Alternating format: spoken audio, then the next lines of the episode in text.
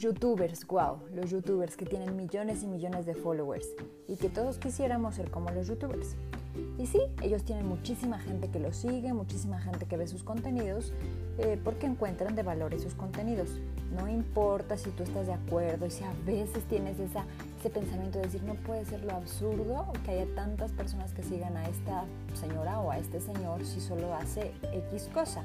Pues sí, a las personas les gustan ciertas cosas y les, les interesa a veces cosas que a lo mejor para ti no son relevantes, pero para ellos sí. Pero como marca o como persona, Establecer tu audiencia digital no está en función del numerísimo de personas que puedas alcanzar. Tienes que hacer que esas personas que te están viendo, que se están suscribiendo a tu canal, te sigan viendo, porque son esas personas a las que tú quieres llegar, porque ellas están demostrando que el contenido que tú pones les interesa. Entonces, antes de preocuparte por el número, preocúpate por la calidad y preocúpate por esa interacción con tus clientes. Lo primero que tienes que hacer es revisar la analítica, no solamente de YouTube, sino de todas tus otras plataformas donde pongas contenido. Y revisar edad, sexo, país, origen. Si esto coincide con tu buyer persona, que ya hemos hablado varias veces de esto, del buyer persona en el podcast, entonces vas bien, vas por buen camino. Ahora, otra cosa que tienes que hacer es contestar eh, cuando haces un video y tiene comentarios o preguntas, a veces muchos, muchos, muchos usuarios o marcas no contestan y eso genera molestia. Es como si le estuvieras hablando a alguien y te dejaran visto. Entonces, si hay comentarios en tus videos, contéstalos.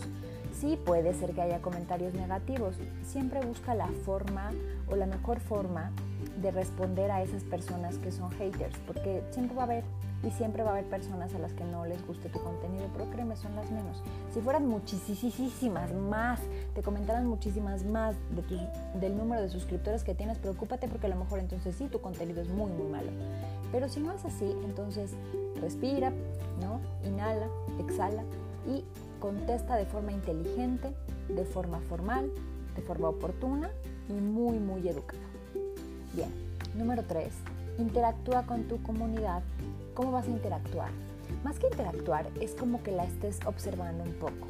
Métete a tus redes donde tengas comunidad, a Twitter, a Instagram, a Facebook y revisa con qué está interactuando tu audiencia, qué contenido le está importando, a qué contenido le da me gusta. Si tu audiencia es muy grande, pues esto no lo puedes hacer con todos, pero esta es una parte de, de la investigación cualitativa que se tiene que hacer que no es automática para realmente darte cuenta de cosas que tu audiencia está interesada en saber, porque a lo mejor le digo, me gusta algo que es como del tema similar a lo que tú publicas en tu canal de YouTube o en tus otras redes y tú puedes resolver preguntas y resolver dudas que esas personas que te siguen están teniendo. Si tu comunidad es pequeña y va en crecimiento, tienes más posibilidades de revisar qué onda con su comportamiento, qué le gusta, que comenta, que comparte.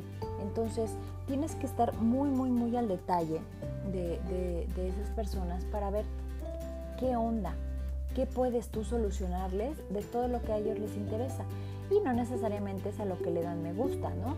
También ellos publican cosas, ellos publican historias, ellos publican preguntas, ellos también son usuarios y te están dejando ver lo que ellos quieren saber. Entonces ten mucho cuidado y pon mucha atención en revisar, en leer constantemente a tu audiencia. Espero que esta información te sea de utilidad y recuerda, no te preocupes por los millones y millones de suscriptores. Sí, vas a ir creciendo, pero preocúpate porque esos suscriptores que hoy tienes los mantengas, sí, con un nivel de engagement alto y preocúpate sí por atraer más suscriptores que estén enganchados contigo, a los cuales tu contenido les va a funcionar, les va a ser útil o les va a divertir o como sea que tenga que ser lo que tú te planteaste en tus objetivos de marketing de contenidos. Bueno, pues ahora sí, me despido y nos escuchamos en el siguiente podcast. Bye bye.